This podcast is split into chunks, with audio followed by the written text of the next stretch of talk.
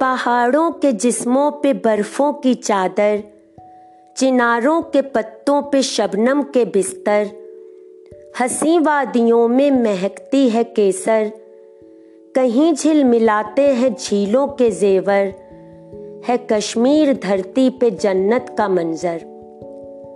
यहाँ के बशर है फरिश्तों की मूरत, यहाँ की ज़ुबान है बड़ी खूबसूरत यहाँ की फिजा में घुली है मोहब्बत। यहाँ की हवाएँ मुअत्तर मुअत्तर। है कश्मीर धरती पे जन्नत का मंजर। ये झीलों के सीनों से लिपटे शिकारे। ये वादी में हँसते हुए फूल सारे। यकीनों से आगे हँसी ये नज़ारे। फरिश्ते उतर आए जैसे जमी पर। है कश्मीर धरती पे जन्नत का मंजर। सुखन सूफियाना, हुनर का खजाना, अजानों से भजनों का रिश्ता पुराना, ये पीरों फकीरों का है आशियाना। यहाँ सर झुकाती है कुदरत भी आकर, है कश्मीर धरती पे जन्नत का मंजर। मगर कुछ दिनों से परेशान है ये सियासी निगाहों से हैरान है ये। पहाड़ों में रहने लगी है उदासी। चिनारों के पत्तों में है बदहवासी। न केसर में केसर की खुशबू रही है, न झीलों में रौनक बची है जरा सी मगर दिल अभी भी यही कह रहा है है कश्मीर धरती पे जन्नत का मंजर। कवि आलोक श्रीवास्तव जी की इन पंक्तियों को सुनकर आप समझ ही गए होंगे कि आज हम किस विषय पर चर्चा करने जा रहे हैं। जी दोस्तों, आपने बिल्कुल ठीक समझा। आज हम कश्मीरी पंडित शरणार्थी अपने देश में इस विषय पर ही बात करेंगे और हमारे साथ होंगे डॉक्टर महेश कौल जी। आप Indian council of philosophical research, ICPR शिक्षा मंत्रालय, नई दिल्ली, जो कि श्री औरबिंदो और कश्मीर शैविज्म पर कार्य कर रहे हैं, में पोस्ट डॉक्टोरल फेलो हैं। आपके कई शोध पत्र एवं लेख राष्ट्रीय एवं अंतर्राष्ट्रीय जर्नल्स में प्रकाशित हो चुके हैं। वे कई शोध संस्थाओं की सलाहकार समिति के सदस्य भी हैं। आजकल वे अपने पुस्तक लेखन के कार्य में व्यस्त हैं। दिसंबर 2019 में आपकी पुस्तक प्रकाशित भी हो चुकी है। तो चलिए दोस्तों, जम्मू से डॉक्टर महेश कौल जी को अपने पॉडकास्ट से जोड़ते हैं और उनसे एक सार्थक संवाद करते हैं।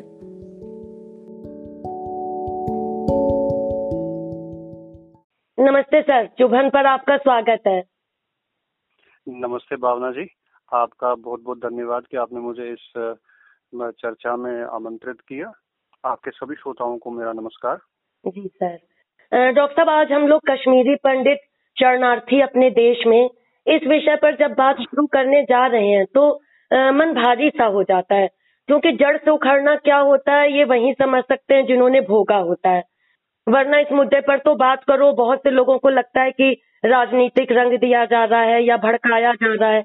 पर मुझे जहाँ तक लगता है कि अभी तक ना ही प्रशासनिक स्तर पर और ना ही सामाजिक स्तर पर कश्मीरी पंडितों की कोई बहुत मदद नहीं की जा सकी है।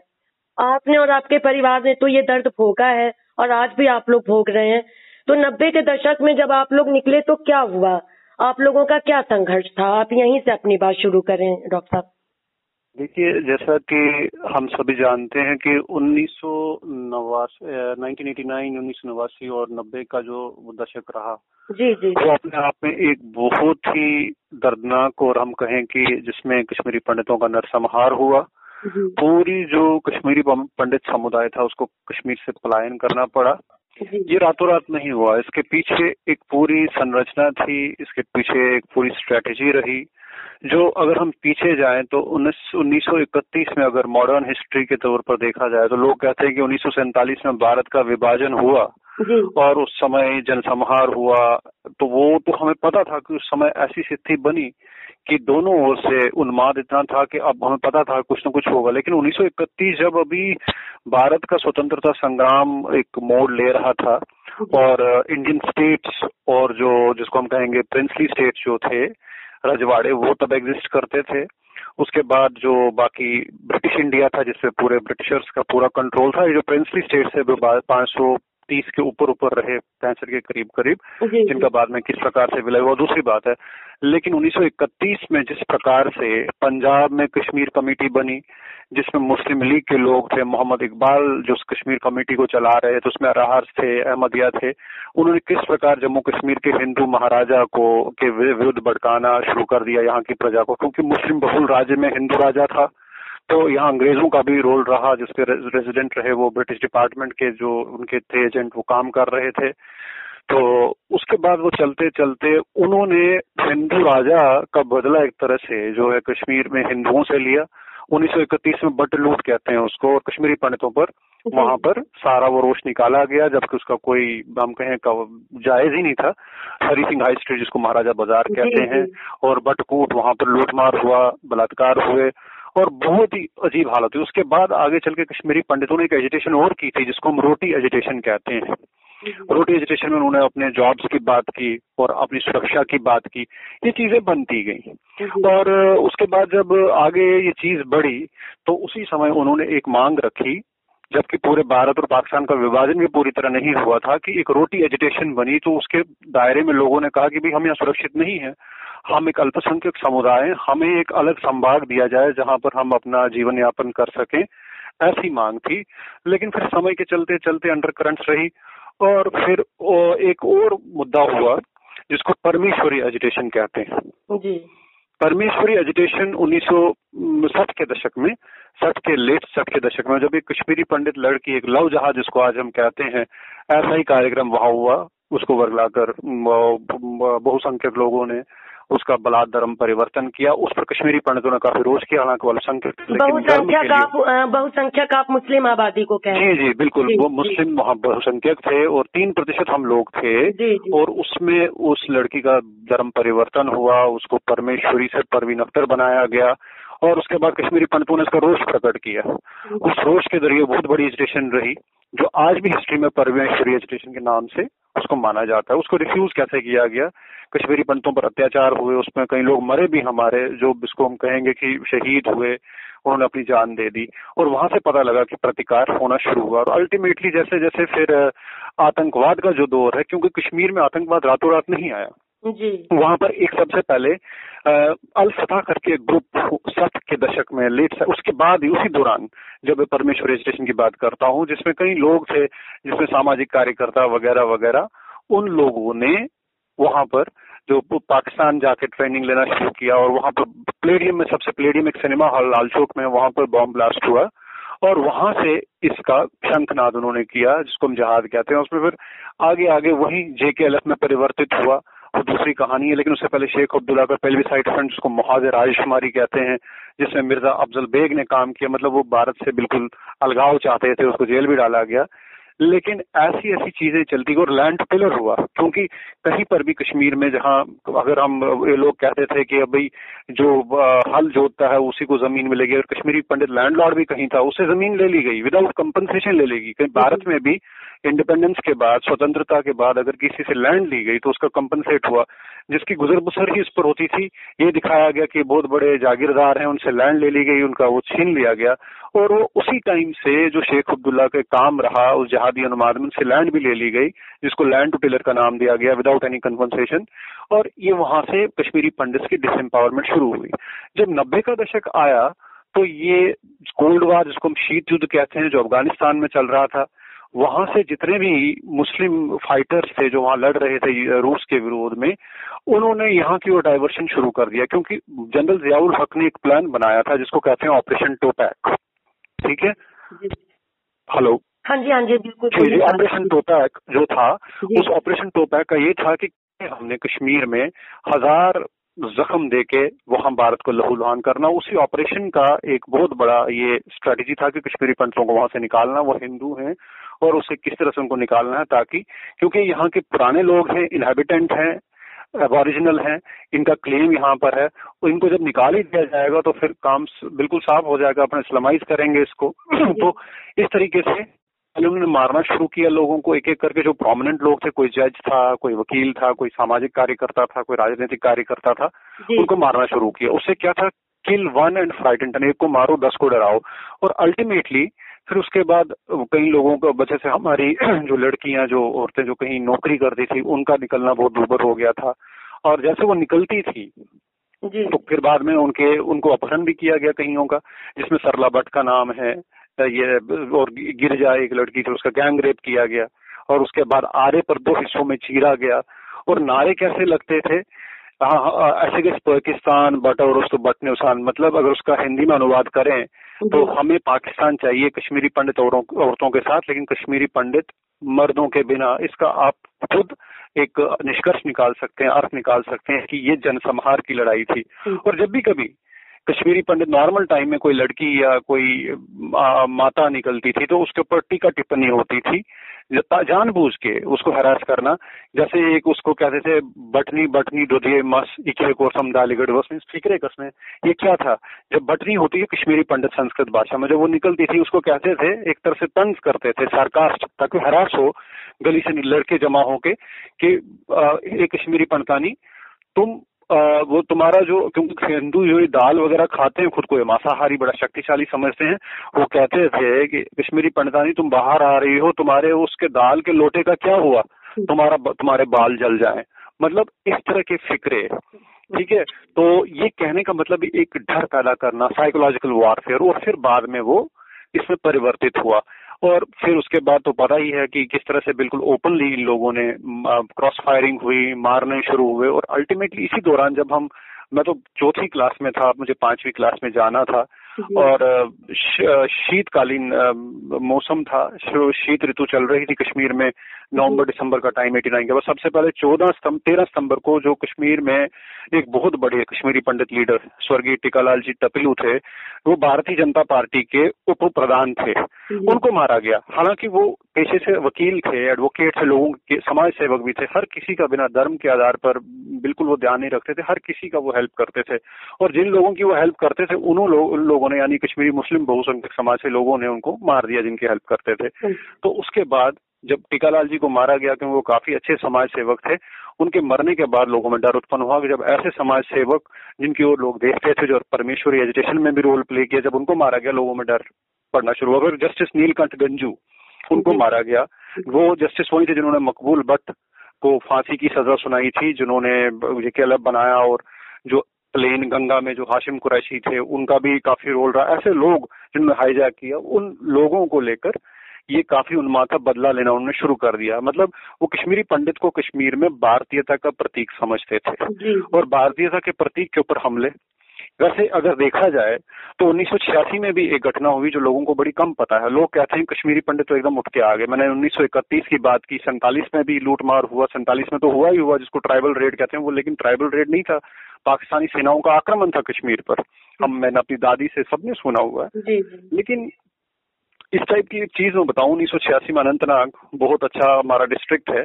काफ़ी अच्छे तीर्थ है वहाँ पर लुक भवन है ऐसी जगह पर। वहाँ पर जन्माष्टमी के दिन गाय काटी गई। उसको वहाँ उसमें नाग में मतलब स्प्रिंग में डाला गया जिसको काफ़ी ये पायस समझा जाता था काजी निसार का रोल रहा जो मुफ्ती मोहम्मद सैयद आज जिसको बाद में गृह मंत्री बनाया भारत सरकार में जन जब बीपी सिंह की सरकार थी जिसको भाजपा बाहर से समर्थन कर रही थी तो उन्होंने उस दौरान क्या किया? उन्होंने भी उकसाया। उसको फ्यूचर ऑफ़ अनंतनाग के नाम से जानते हैं। ठीक है? तो उन्होंने उकसाया वहाँ पर छियासी में कश्मीरी पंडितों के घरों पर। लूटमार हुई मंदिरों को जलाया गया लेकिन उसके बाद भी कश्मीरी पंडितों ने चार साल नब्बे तक निकाले और और लोग कहते हैं कश्मीर जगमोहन ने निकाला। छियासी में भी तो जगमोहन थे। तो तब उन्होंने क्यों नहीं बचाया? नब्बे में जब ये जगमोहन की बात करते हैं तो 19 जनवरी 1990 को हम निष्कासन दिवस मानते हैं और जब कश्मीर में गिने चुने कश्मीरी पंडित बचे, मैक्सिमम निकल गए। और जगमोहन 19 जनवरी की रात को पद और गोपनीयता की शपथ लेके जम्मू आते हैं तो वो कहाँ से भगाएँगे? तो कश्मीर और वो कहाँ से वो चीज़ करेंगे कि वो व्यवस्था करेंगे? उनको तो पता ही नहीं था क्या हो रहा है। मुझे अपना पता हमारे मोहल्ले में, घर, मोहल्ले में चार पाँच लोग इकट्ठे हुए। रातों रात हमने ट्रक ढाई हज़ार रुपया दे के बड़ी मुश्किल से मंगाया लाल चौक से और कहीं पाँच छह घरों के लोग थोड़ा जीवन यापन का सामान जिसमें एक सूट केस में थोड़े कपड़े तीन थालियाँ तब मिट्टी के तेल का स्टोव होता था वो लेके और बुज़ुर्गों को लेकर बच्चों को लड़कियों को लेकर ट्रक में बैठ गए। रात के अंधेरे में मोहल्ले के पिछवाड़े से निकल गए। और उसके बाद ये चीज़ थी और कहा कि हम तीन महीने में आ जाएँगे यहाँ भारतीय सेना वो सब कुछ ठीक कर लेगी भारत सरकार है लेकिन वो तीन महीने आज तीन दशक से ज़्यादा हो गया। हमने अपनी जन्मभूमि का रुख नहीं किया न किसी सरकार ने सुध ली और इसको लॉ एंड ऑर्डर की प्रॉब्लम बताया जबकि जनसंहार की प्रॉब्लम है। जब तक भारत सरकार को जनसंहार नहीं मानेगी तब तक आप इसे सुलझा नहीं सकते। हाँ, तीन तीन पीढ़ियाँ चली गई हैं। चौथी पीढ़ी भी निष्कासन में है और इस निष्कासन को आप तब तक नहीं समझ सकते जब तक आप कश्मीर में जहादी मानसिकता को और उसके पीछे जो पूरी व्यूह रचना है उसको नहीं समझेंगे तो ऑपरेशन टोपैक से ही कम से कम समझे तो आपको समझ आ जाएगा कि कश्मीर में किस तरह का जहादी चक्रव्यूह भारत को आ, हम कहेंगे जंगजोर कर रखता है। जी। जी। तो आपने जैसा कहा कि 1931 से ही इन सब चीज़ों की शुरुआत थी तो आ, क्या कारण है कि इस साजिश को हम लोग समझ ही नहीं सके हमारा देश बिल्कुल नहीं समझ सका? देखिए ये बहुत महत्वपूर्ण प्रश्न आपने किया। होता ऐसा है कि शुरू से जितनी भी भारत की सरकारें रही उन लोगों ने कश्मीर में बहुसंख्यक समाज के साथ उन्होंने जैसे महाराजा हरी सिंह को यहाँ से हटाया गया शेख अब्दुल्ला को एम्पावर किया गया। जी। और उससे शायद रखी कि आप महाराजा हरी सिंह को निकालिए तब यहाँ सब कुछ ठीक हो गया। और शेख को एक तरह से डिक्टेटर बना दिया गया और उसने नेशनल मुस्लिम कॉन्फ्रेंस जिसको बाद में उसने नेशनल कॉन्फ्रेंस बनाया सारी पावर अपने हाथ में ली।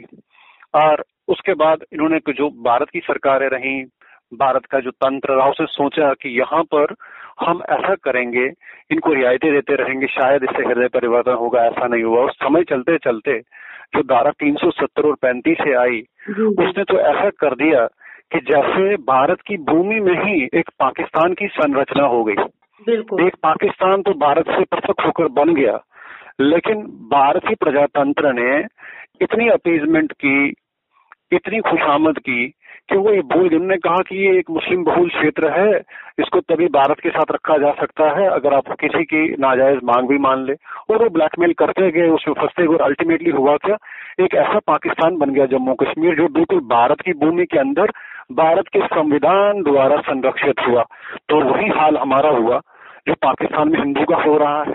उसका धर्म परिवर्तन होता है या मारा जाता है काटा जाता है या उसका जेनोसाइड होता है वैसे यहाँ भी हुआ लेकिन फ़र्क इतना था ये भारत के अंदर पाकिस्तान बन गया।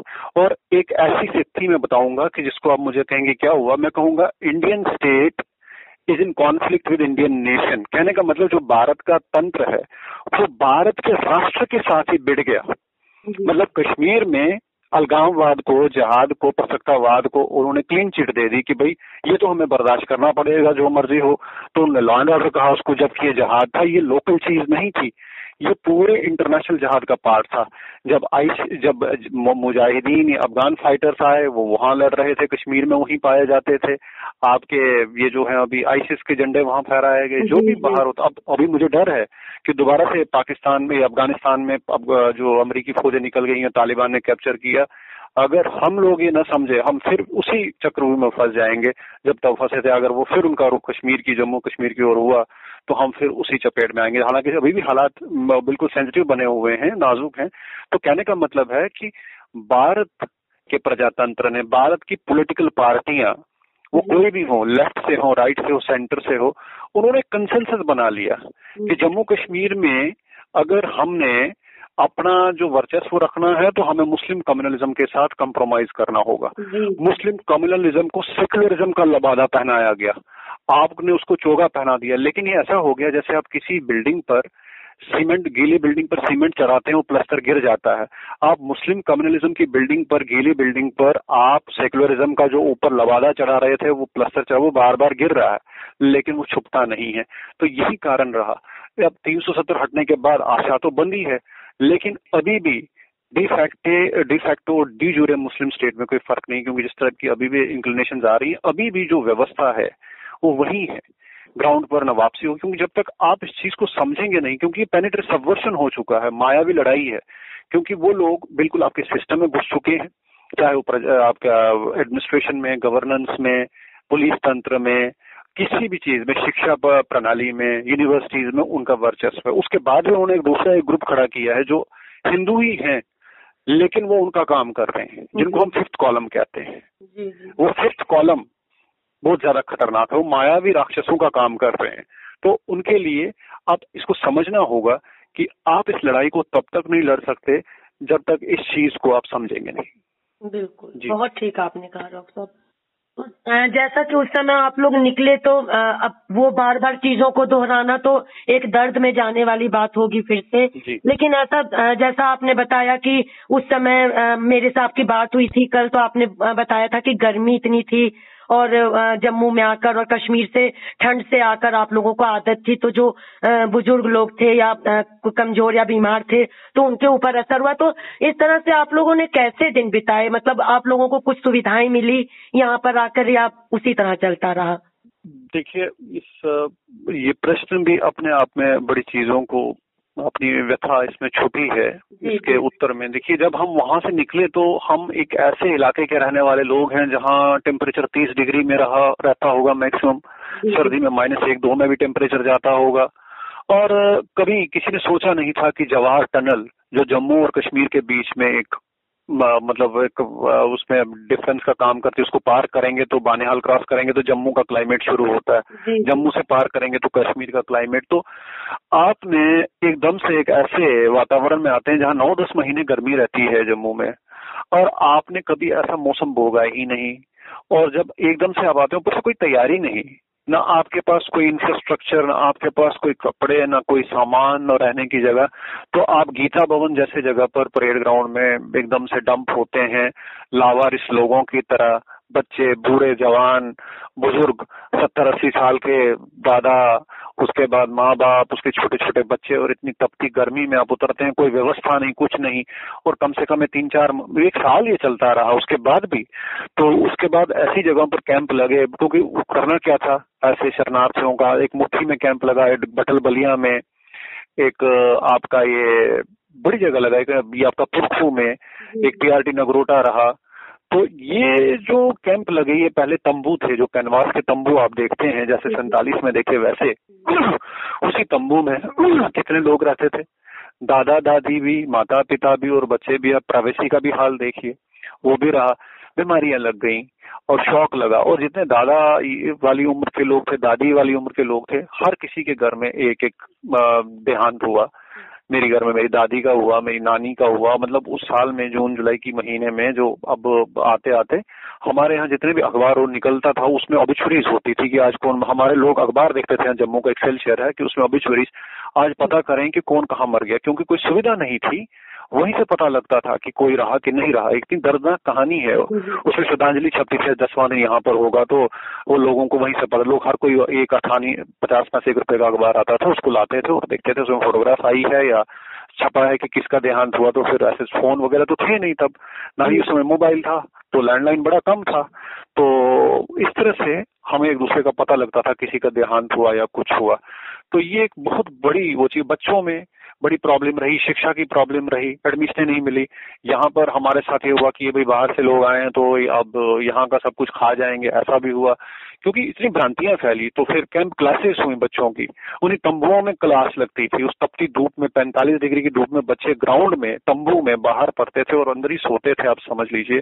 सांप, बिच्छू काटते थे, डसते थे कितने हुए। और उसके बाद, जितने भी असामाजिक तत्व, वो भी उन कैंपों में प्रताड़ित करते थे। शराबी लोग या जुआरी लोग ये इवटीजर्स लड़कियों का निकलना भी बड़ा मुश्किल हो जाता था ऐसे लागू क्योंकि उसका समा, सामाजिक तत्व फ़ायदा उठाते हैं। वो सोचते हैं बिल्कुल वैसे ही हैं जैसे स्लम के लोग हैं उन्होंने समझा उनको क्या पता था कि ये कितने अच्छी संस्कृति के लोग पढ़े लिखे लोग हैं लेकिन आहिस्ता आहिस्ता इन चीज़ों का मुकाबला करते करते अब कुछ लोग किराए के मकानों में, कुछ पूरे भारत में विश्व में बिखर गए और कुछ अभी भी यहाँ जगती करके एक कैंप है, जिसमें एक आध कमरा उनको कंक्रीट दिया गया है और उसमें वो रहते हैं लोग। तो उसके बाद अभी भी टीआरटी नगरोटा में वन रूम टेनामेंट्स हैं। वहाँ पर और यहाँ पर आपके पुरखू में है। तो अभी भी अगर आप जम्मू आए हैं तो आपको आप देख सकते हो मुट्ठी में वो भी जो पहले कैंप थे, आप देखोगे कि उसके बाद उनको एक एक कमरे का मतलब पहले तंबू था, फिर एक एक कमरे का कंक्रीट स्लम जैसा बनाया गया तो उसमें वो रहते थे। लेकिन हमारे लोगों ने पढ़ाई लिखाई से हमेशा नाता रहा तो उसके बलबूते पर हमने वहाँ से भी अपनी शिक्षा के आधार पर अपने आप को कहीं ना कहीं इस काबिल को रखा कि हम जीवित रहें। जीवन यापन करें और हमारे माता पिता ने एक रोल किया कि हम भूखे रहेंगे लेकिन बच्चों को सरस्वती ज़रूर देंगे उनको पढ़ाएँगे और उसी के फलस्वरूप उनके बलिदान के फलस्वरूप आज आप देख रहे हो कश्मीरी पंडित कहीं पर भी होगा अनपढ़ नहीं होगा भिखारी नहीं होगा और देशभक्त भी होगा। ये उसी माता सरस्वती शारदा की कृपा। है बिल्कुल जी। बिल्कुल। बहुत ठीक आपने कहा सर जितना भी आपने बताया तो मुझे ऐसा लग रहा है जैसे वो पाकिस्तान और हिंदुस्तान का जब बंटवारा हुआ था तो शरणार्थी कैंप लगे थे और वहाँ पर आकर लोगों की जो दशा हुई थी बिल्कुल वैसा ही आपने बताया। तो मतलब मन बहुत व्यथित होता है लेकिन यही लगता है कि क्यों नहीं हम सोच पाते? ये सारी बातें हम लोग जानते भी हैं लेकिन इसको तो सब सिविल सोसाइटीज या जितनी है मुझे नहीं लगता कि कोई बहुत ज़्यादा कुछ किया जाता है इस बारे में। खाली बातें ज़्यादा होती हैं। उतना ज़्यादा किया नहीं जा रहा है। अच्छा आपने डॉक्टर जैसा बताया कि मतलब कश्मीरी पंडितों की बात होती है तो जितने भी वहाँ से लोग निकले हमेशा बात होती है कि कश्मीरी पंडित। तो मैं ये जानना चाहूँगी कि उनको ही ये दुख झेलना पड़ा तो कश्मीर में वर्ण व्यवस्था किस आधार पर है? वहाँ पर पंडित किसको कहते हैं? जाति के आधार पर है वर्ण व्यवस्था कश्मीर में? देखिए ये बहुत ही महत्वपूर्ण प्रश्न आपने पूछा है। कश्मीर को लेकर मैं बता दूँ जैसे पूरे भारत में उत्तर भारत में खास करके वर्ण व्यवस्था है कास्ट व्यवस्था है चार वर्णों में। कश्मीर में ऐसा नहीं है। अच्छा। कश्मीर हमेशा शैव परंपरा के अंतर्गत चलता रहा तंत्र परंपरा के अंतर्गत जिसको हम त्रिक भी कहते हैं स्पंद भी कहते हैं और प्रतिविज्ञान कहते हैं कुल और क्रम। ये सारी परंपराएँ हैं कश्मीर शैविज्म में। कुछ भेद भी हैं कुछ अद्वैत। लेकिन अद्वैत का बोलबारा आचार्य अभिनव गुप्त ने सबको संगठित करके किया। लेकिन है क्या इसमें कश्मीर में न तो लिंग भेद है अच्छा। न ही जाति भेद है। जो असली कश्मीरी पंडित समाज का रहा ये इस्लाम के आने से पहले और अभी भी लिंग भेद और जाति भेद नहीं है जो फेमिनिज्म की बातें लोग लोग आज करते हैं हमारे यहाँ पहले से है। तो पंडित शब्द यहाँ पर जो है वो कोई पुरोहित को डिजिग्नेट नहीं करता। जाति का जी। जी वो पंडित शब्द यहाँ पर इसलिए चाहे अब यहाँ कोई कश्मीरी पंडित इतना पढ़ा लिखा हो या नहीं भी वो तो भी कश्मीरी पंडित है पंडित जी इसको बोलेंगे। लेकिन वो पंडित जी वो पूजा पाठ वाला पंडित जी नहीं है। ये बेसिकली क्या है कि संस्कृत भाषा में बौद्धों ने भी जब बुद्धिज्म आया और फिर मुस्लिम शासक भी आए तो कश्मीरी पंडित को संस्कृत में भट्ट कहते हैं विद्वान। मतलब जिसको किसी जैसे आप अपने कोई डॉक्टर है तो नाम के आगे डॉक्टर या इंजीनियर या प्रोफेसर लगाता है ये कश्मीरी पंडित शब्द भी उसी का वाचक है। अब मेरे दादाजी के नाम के आगे पंडित लगता था। तो हर कोई कश्मीरी पंडित का जो भी नाम है तो उसके आगे मिस्टर या श्री की जगह हम लोग पंडित लगाते हैं अभी भी। और जितने भी वालों पंडित पंडित पंडित ही लिखते हैं। तो कहने का मतलब ये है कि ये जाति सूचक नहीं है। ये वहाँ के समाज का जो शिक्षा को कहते हैं इसका मतलब ये हुआ कि वहाँ पूरा समाज ही पंडित था। मतलब स्कॉलर था विद्वान था शिक्षित था आप कह लीजिए शिक्षित था अनपढ़ नहीं था। जी। शिक्षित था। सौ परसेंट लिटरेसी हमारा ऐसा समाज है इसकी सौ प्रतिशत लिटरेसी है।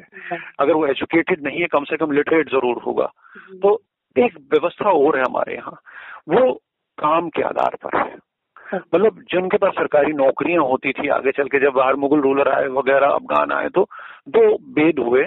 वो ये था कि कुछ लोग जो सरकारी नौकरी में थे उनको कारकुन कहते थे जो काम करते थे सरकारी गवर्नमेंट एम्प्लॉय और जो अपना काम करते थे एंटरप्रेन्योर थे दुकानदार थे बिज़नेस करते थे व्यापार करते थे उनको नॉन कारकुन कहते थे। हाँ। ये दो समाज उसमें समाज में धाराएँ बनी। तो यूजुअली जैसे आज भी होता है कि हमने डॉक्टर की शादी डॉक्टर से ही होगी। इंजीनियर की इंजीनियर से लोग ऐसे ही चाहते हैं वो तो अब दूसरी बात है। लेकिन आजकल हम देख रहे हैं डॉक्टर शायद टीचर से भी शादी कर रहा है। वैसे ही वहाँ पर ये व्यवस्था भी अब टूट गई। अब कारकुन की नॉन कारकुन से भी शादी होती है। पहले भी यही होता था प्राइवेट वाली गवर्नमेंट के साथ में होता था। ऐसे धारणाएँ थी ये चीज़ें थी। बाकी छुआछूत वाला मसला नहीं था। ये कश्मीरी पंडित समाज में एक ईश्वर भगवान शंकर को की देना जिसको हम बैरोस रूप में देखते हैं पर भट्टारक के रूप में परम शिव के रूप में। और उसका ये वर्चस्व शिव शास्त्रों का जो इतना रहा, हर किसी घर में अभी भी शिवरात्रि जब मनती है, वो तांत्रिक पद्धति से मनती है। और हमारे यहाँ पर जो पूजा वो शैवी व्यवस्था से होती है। हम लोग लोगाक्षी का गृह सूत्र फॉलो करते हैं। जैसे कहीं उत्तर भारत में कात्यायनी का होता है, हमारे यहाँ लोगाक्षी का गृह सूत्र है। वो बिल्कुल वैसे ही है, जैसे विभिन्न क्षेत्रों में अपने अपने गृह सूत्र हैं, वैदिक परंपरा के। हम भी वही, हम कश्मीरी पंडित यजुर्वेद के Kashmiri Pandit belong to Kathak school of Krishna Yajurveda Krishna Yajurveda का जो कथक वर्ग है हम उसको बिलोंग करते हैं। और उसमें आपके अब ये जो गृह सूत्र हैं लोगाक्षी मुनि के ही फॉलो होते हैं। तो इसका मतलब हम वही पूरी भारतीय परंपरा में जो होता है वो भी हम भी करते हैं लेकिन गृह सूत्र जैसे देश और काल के साथ अलग अलग होते हैं और कुछ नहीं बाकी सब कुछ सेम है दूसरा हम शैवी परंपरा को मानते हैं। यही एक हमारा वर्चस्व है हमारी एक जो पहचान है वो इस आधार पर है। जी। जी बताइए पहचान ही खोने को हो रही है इन हालातों में सर बिल्कुल बहुत दुख लगता है। और अगर आप बता रहे जैसा कि जाति के आधार पर नहीं थी वहाँ वर्ण व्यवस्था लेकिन जैसा कि आपने बताया शायद तीन प्रतिशत आपने बताया कि वहाँ पर है कश्मीरी पंडित थे। तो शुरू से अल्पसंख्यक ही हुए ना फिर वहाँ पर तो कश्मीर में पंडित? जी नहीं जी नहीं ऐसा नहीं था। चौदहवीं शताब्दी में इस्लाम के आने से पहले कश्मीर बहुसंख्यक में ही हिंदू था। नहीं नहीं मैं बाद की बात कर रही हूँ बाद के बाद में हाँ बात की बात में आज की डेट में अब तीन प्रतिशत ही हैं। तीन प्रतिशत है जी। जी। तो अब अब आप लोगों ने कभी आरक्षण की मांग उठाई हो या आप लोगों के लिए सोचा गया हो ऐसा कुछ रहा? जी ऐसा हुआ कि समय समय पर सैतालीस के बाद भी जब स्वतंत्रता हुई और जम्मू कश्मीर का विलय भी हुआ तो डिफरेंट पार्टीज़ में हमारे प्रतिनिधि रहे लेकिन उससे काम नहीं बना क्योंकि जब आपकी मेजोरिटी का ही रूल है तो उसमें आपका एक प्रतिनिधि आपके हक में कोई चीज़ नहीं कर सकता बिल नहीं ला सकता। और यही कारण था कि हम एंड तक वो लड़ाई हारते ही गए। तो कहने का मतलब हुआ जब हर ओर से प्रताड़ना न तो आरक्षण आरक्षण से भी क्या होना था? क्योंकि जिस समाज में आप न तो अपनी पंचायत चला सकते हैं न अपना म्यूनसिपल काउंसिल चला सकते हैं ना आप एडमिनिस्ट्रेशन में आपकी भर्ती है न शिक्षा पद्धति में आप हैं तो आप आरक्षण लेके क्या करेंगे ये राजनीतिक स्तर पर?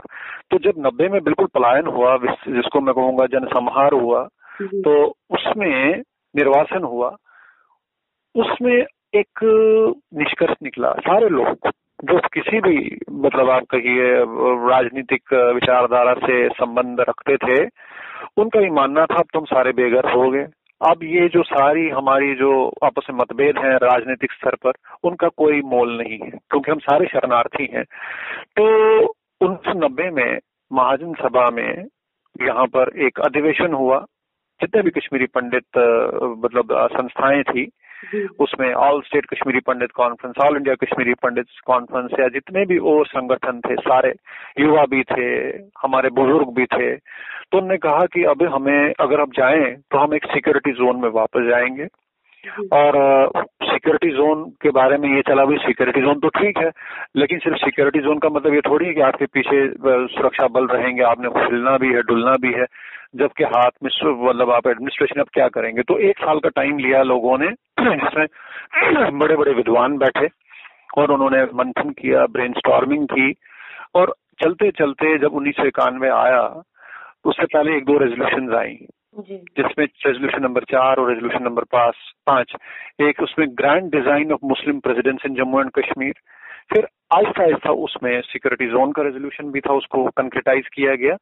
और अल्टीमेटली सताइस उसी दौरान लोगों में एक जो ये सारा ग्रुप था इसमें एक यूथ का ग्रुप निकल आया। युवाओं का। उन्होंने कहा ये मंथन से तो कुछ होने वाला नहीं है हमें कोई प्लान चाहिए। तो उन्होंने वहाँ पर एक तरह से विद्रोह कर दिया। उन युवाओं ने विद्रोह कर दिया।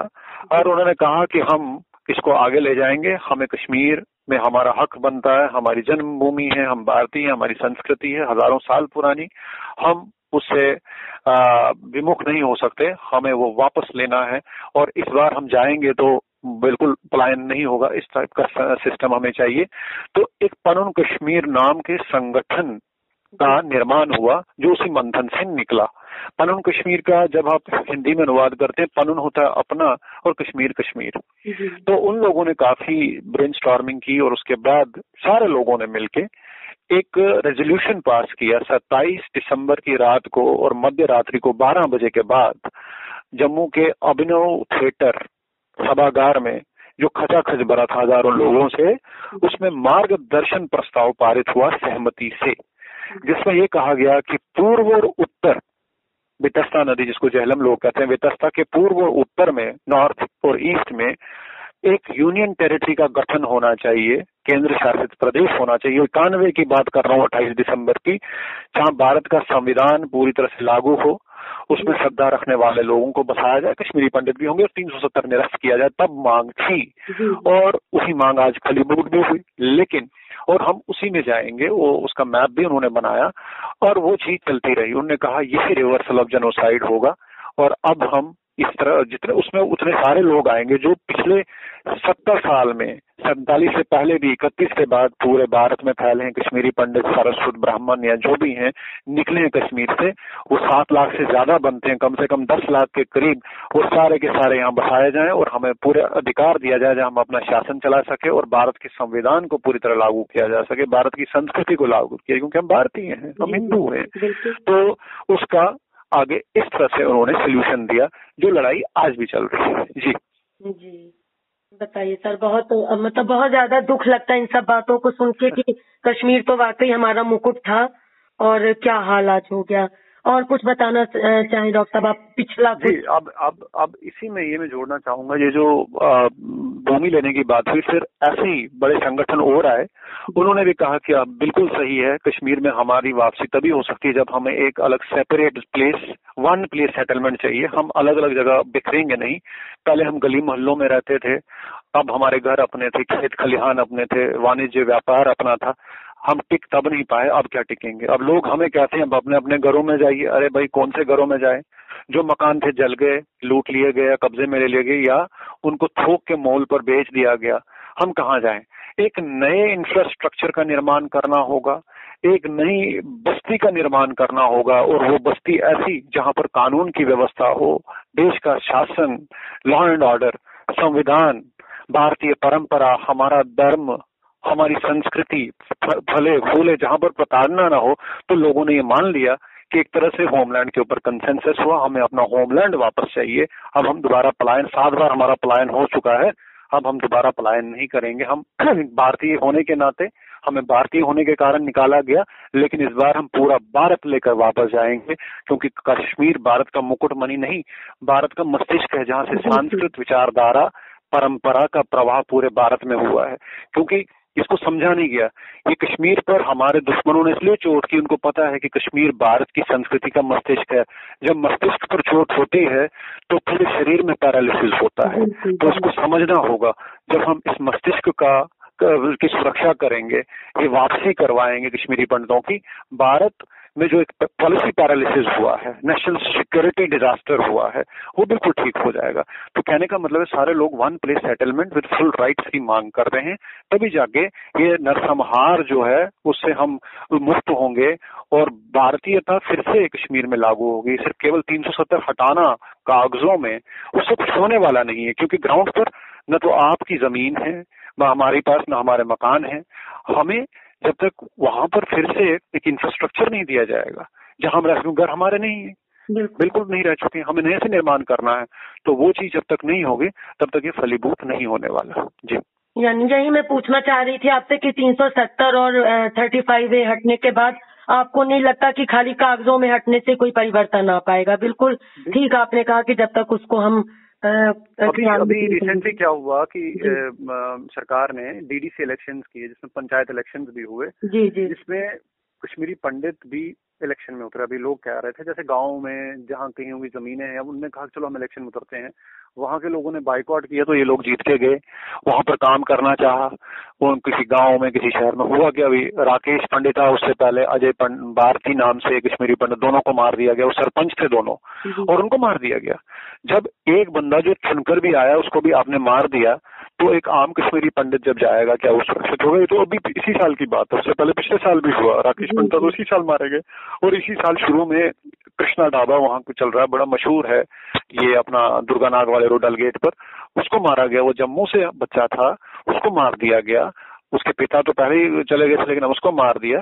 तो ये कहने का संकेत था कि आपके तीन सौ सत्तर हटाने से कुछ नहीं होगा। जब तक आप ये अल्पसंख्यक हिंदुओं को कॉन्स्टिट्यूशनल सुरक्षा, राजनीतिक सुरक्षा और संवैधानिक सुरक्षा नहीं देंगे ज़मीन पर, तब तक ये जो चीज़ है कागज़ी कार्रवाई कहने के लिए बाहर अच्छा है, बाहर के लोग बेचारे जानते नहीं है, वो तो ठीक कह रहे हैं जिन आप क्या दिक्कत, आप क्यों नहीं जा रहे हो?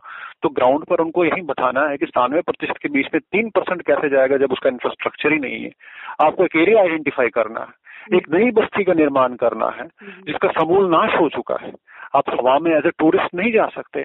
हम पर्यटक बन के जाना नहीं चाहते अपनी जन्मभूमि में। दो दिन के लिए वो तो ऐसे करें आइए आपका घर है पर्यटन बन के आप यहाँ पैसा खर्चिए पैसा उनको दे दीजिए और वापस आ जाइए।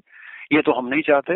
हम परमानेंट सेटलमेंट चाहते हैं स्थायी रूप से जाना चाहते हैं। उसके लिए आपको वहाँ पर बिल्कुल ज़मीन पर एक नए सोशो कल्चरल पॉलिटिकल इंफ्रास्ट्रक्चर का निर्माण करना होगा।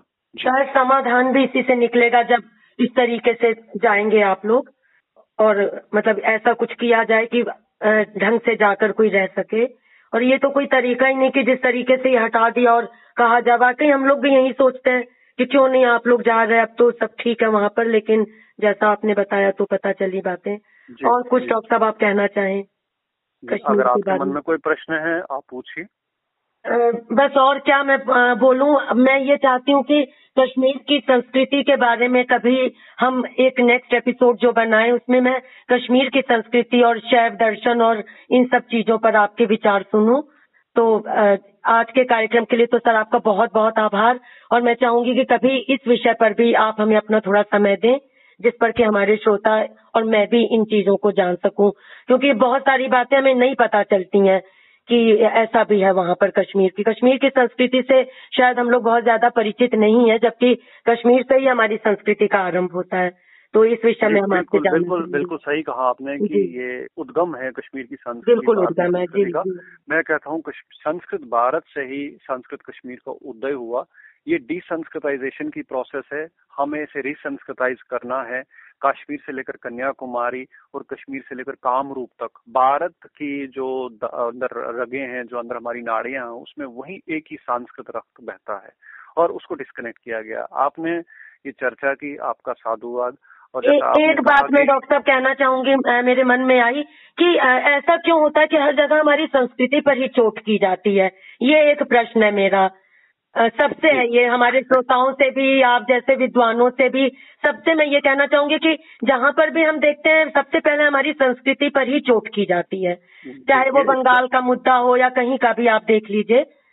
लव जिहाद भी जो हो रहा है ये भी। बिल्कुल। जी। ये इसलिए है क्योंकि संस्कृति जो है वो प्लेस कॉन्शियसनेस को बनाती है एस्थेटिक्स को बनाती है।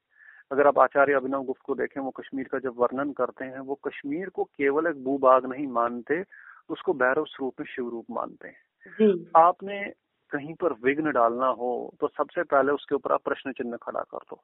तो इसलिए संस्कृति के ऊपर इसलिए कुठाराघात होता है क्योंकि जब आपको अपनी संस्कृति से या तो दूर रखा जाता है या उसके बारे में नफरत पैदा की जाती है तो आपसे आप, उससे अपने आप विमुख हो जाते हैं। उसका कारण ये होता है कि हम आ, हमें उसके बारे में बताया नहीं जाता। अब हमारे यहाँ पर क्या हुआ कि जब अंग्रेज़ आए उन्होंने एक काम किया उन्होंने हमारे संस्कृति से परमार्थिका और व्यवहारिका को अलग किया। उनको पता था कि परमार्थिका को अगर अलग कर लें जिसमें संस्कृति होती है व्यवहारिका रखते हैं संस्कृत का मतलब एक भाषा नहीं है एक सिस्टम है एक सिविलाइजेशन है सभ्यता है तो उसमें से उन्होंने ये जो है व्यवहारिक जो है डे टू डे लिटरेचर वगैरह उसको रहने दिया लेकिन परमार्थिका को बाहर निकाल दिया। जिसमें विलियम जोन जैसे लोग हैं उन्हें बाहर निकाल दिया। हमने सोचा कि बस यही है हम वहीं पढ़ते गए। प्राइमरी सोर्सेज हमने नहीं पढ़े हम सेकेंडरी सोर्सेज पढ़ते हैं। अगर हम तंत्र लोग पढ़े हम तंत्र लोग डायरेक्ट नहीं पढ़ते हम उसकी टीकाएँ पढ़ते हैं हम गीता डायरेक्ट नहीं पढ़ते हम उसकी टीका पढ़ते हैं। जो टीकाकार कहता है वो कुछ चीज़ें छोड़ देता है। और फिर वो भी जब विदेशी हो वो उसको अपने ढंग से देखता है सिमेट्रिक ट्रेडिशन में। और नॉन हमारी है पानी की सभ्यता। बाहर की सभ्यताएँ जो है या तो वो रेगिस्तान की सभ्यता है या कुछ और सभ्यता है हमारी सभ्यता पानी पर आधारित है नदियों के किनारे बिल्कुल मतलब उसका कहने का मतलब फर्टाइल है। बिल्कुल। वो बिल्कुल भरन नहीं है बांझ नहीं है। तो मेरे कहने का मतलब आपसे यही है कि इन लोगों ने सबसे पहले हमारी नाड़ी काट दी। और नाड़ियों में रक्तचाप बंद हो गया। तो हमने सोचा बस अब हमारा तो कुछ है ही नहीं परमार्थिका और व्यवहारिका को जब अलग कर लिया गया। तो हम अपनी संस्कृति के बारे में हमारे मन में लोप हुआ और आहिस्ता आहिस्ता हम बिल्कुल ऐसे रुष्ट हो गए कि हमें लगता है कि हम, हमारा तो कुछ है ही नहीं। जबकि हमारे पास लिटरेचर से लेके साइंस से लेके, शल्य चिकित्सा से लेके, आयुर्वेद से लेके, तंत्र से लेकर आगम और निगम सब कुछ है। कितने लोग हमारे पास यही है जितने हमारी पुस्तकें हैं पूजा घर में रखते हैं और हम बच्चों को भी कहते हैं इसको नमस्कार करिए हाथ नहीं लगाना ये झूठे हो जाएँगे। जबकि वो खजाना है उस खजाने को एक बार पढ़िए तो सही। उसको बिल्कुल वैसे ही पढ़िए जैसे आप मैनेजमेंट की किताब पढ़ते हैं। आप उसको वैसे ही पढ़िए जैसे आप केमिस्ट्री या फिजिक्स या किसी आप लिटरेचर की किताब पढ़ते हैं तो आपने उसको बंद करके वो बंद रखने के लिए नहीं है। पुराण हमारे इतिहास है। वो जैसे हम एंशियंट मॉडर्न मेडिवल हिस्ट्री में उसको डालते हैं वो हमारे ऊपर थोपी गई है। जैसे हम को इतिहास के तौर पर पढ़ना शुरू करेंगे आपको पता लगेगा या महाभारत को एक इतिहास के तौर पर पढ़ना शुरू करेंगे आपको पता लगेगा क्या है। आप उपनिषदों को फिलोसफी के तौर पर पढ़ना करेंगे तो आपको पता लगेगा हम कितने समृद्ध हैं समृद्धशाली हैं। इसी कारण हमारे ऊपर दुश्मन भी हावी होता है और हम लोग ज़्यादातर जो है चीज़ें उनके गहराई तक नहीं जाते। और हमने अपना लिटरेचर तो पता ही नहीं हमें ये पता होगा कि अंग्रेज़ी अखबार कितने निकलते हैं भारत में। आपसे मैं पूछूँगा या मुझसे कोई पूछेगा कि हिंदी के अखबार कितने हैं तो हमारी जानकारी बराबर होगी। बिल्कुल हाँ हाँ संस्कृत का भी कोई अखबार निकलता है या हमारी देशी भाषाओं में अवधि में बिहारी में आप या बंगाली में कोई अखबार निकलता नहीं बिल्कुल नहीं निकलता। आज भी देखिए चाइना का अगर प्रधानमंत्री या प्रेसिडेंट वो अपनी भाषा में बात करता है तो उसके साथ उसका ट्रांसलेटर होता है रशिया का होता है बेशक उसको भाषा आती हो लेकिन वो आपके साथ एक अनुवादक के थ्रू बात करेगा लेकिन हमारे लोग फिर भी अपनी भाषा को बोलने में शर्म महसूस शर्म बिल्कुल बिल्कुल। जिस दिन हमारे में ये कॉन्फिडेंस आएगा कन्विक्शन आएगा कि हम अपनी भाषा में बात करेंगे उस दिन सब कुछ ठीक हो जाएगा। संस्कृत सभी भाषाओं की जननी है। और कश्मीर के लिए बता दूँ जो शारदा स्क्रिप्ट है उसमें उसी से गुरुमुखी भी निकली जो ग्रंथ साहब की भी भाषा है जम्मू की टाकरी भी उससे निकली शारदा लिपि में संस्कृत लिखी जाती थी क्योंकि अच्छा। इसलिए शारदा शैवी परंपरा के हिसाब से उसका स्वर और व्यंजन दोनों आज हिंदी और संस्कृत स्वर को भगवान शिव का रूप समझते हैं और व्यंजन को हम शक्ति का रूप समझते हैं जब उन दोनों का आपस में समावेश होता है यामल रूप होता है यूनियन होता है उनका एम्ब्रेस होता है तो शब्दों का संचार होता है। इस तरह से एक एक फिर हमारे लिए देवी मतलब आकृति देवी सौजन्य का प्रतीक है। अनुत्तर बट्टारक का प्रतीक है। जब हम इसको समझेंगे भाषा हमारे लिए ए बी सी डी नहीं है ए फॉर एप्पल नहीं है। हमारे पास एक एक मात्रा एक एक स्वर एक व्यंजन एक एक शक्ति का परिचायक है। और इसकी बिल्कुल साइंटिफिक है ये। अब ये कभी जब आपसे आपने जैसे बात कहा करेंगे आगे चल के मालनी पर बात करेंगे या परातशिका पर बात करेंगे तो मैं आपसे कहूँगा कि कश्मीर ने दिया क्या है? कश्मीर ने यही दिया जो पूरे भारत में फैला फिर इसी से लोग कभी हमारा अपनी संस्कृति के प्रति प्रेम नहीं है जागरूकता नहीं है और हम पर पथभ्रष्ट इसीलिए होते हैं क्योंकि हमें पता नहीं है। जो कहेंगे वो मान लेंगे। प्राइमरी सोर्स तक नहीं जाते हैं। बिल्कुल आपका बहुत बहुत धन्यवाद। वैसे भी जब भी आपके पास समय हो ये इस पर चर्चा करने के लिए मैं बिल्कुल उपलब्ध हूँ और खुद को भाग्यशाली समझता हूँ कि ये भगवान भैरव परा भटारिका माता पराशक्ति की ही अनुकंपा है कि वो हमसे चाहती है कि हम इस पर बात करें। और तंत्रों में भी यही है, वहाँ भैरव और भैरवी का आपस में जो वार्तालाप होता है, शायद भगवान भी हमसे वही करवाना चाहता है। वार्तालाप, तांत्रिक वार्तालाप के से लोगों तक बात पहुँचे इसमें हमारा कोई हाथ नहीं ना आपका मेरा। ये भगवान शिव भगवान भैरव का हाथ है जो हमसे बुलवा रहा है दोनों से। इसलिए उनको प्रणाम करते हुए मैं अपनी वाणी को विराम दूँगा और मैं उपलब्ध हूँ जब भी आप बिल्कुल सर हम भी आपके आभारी हैं। हम ज़रूर चर्चा जी सर हम भी आपके आभारी हैं और बहुत जल्द हम इस विषय पर एक चर्चा करेंगे बहुत ही जल्द करेंगे सर। ठीक है आपका बहुत बहुत आभार सर। नमस्कार नमस्कार। नमस्कार।